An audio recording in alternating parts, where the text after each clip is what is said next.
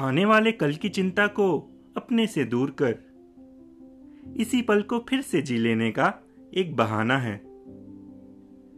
रिश्तों के लिफाफे को खोला तो दिखा कि अंदर बस। नन्हे मुन्ने शिकवों से भरा कोई तराना है। ज़िंदगी की राहों पर चलते चलते जान सका कि ये सफ़र तो सिर्फ़ अनचाही मंजिल को पा लेने का फसाना है। तेरे पास जब आया तभी एहसास हुआ कि अब मुझको यहीं है रहना। बस, अब और कहीं मुझको नहीं जाना है।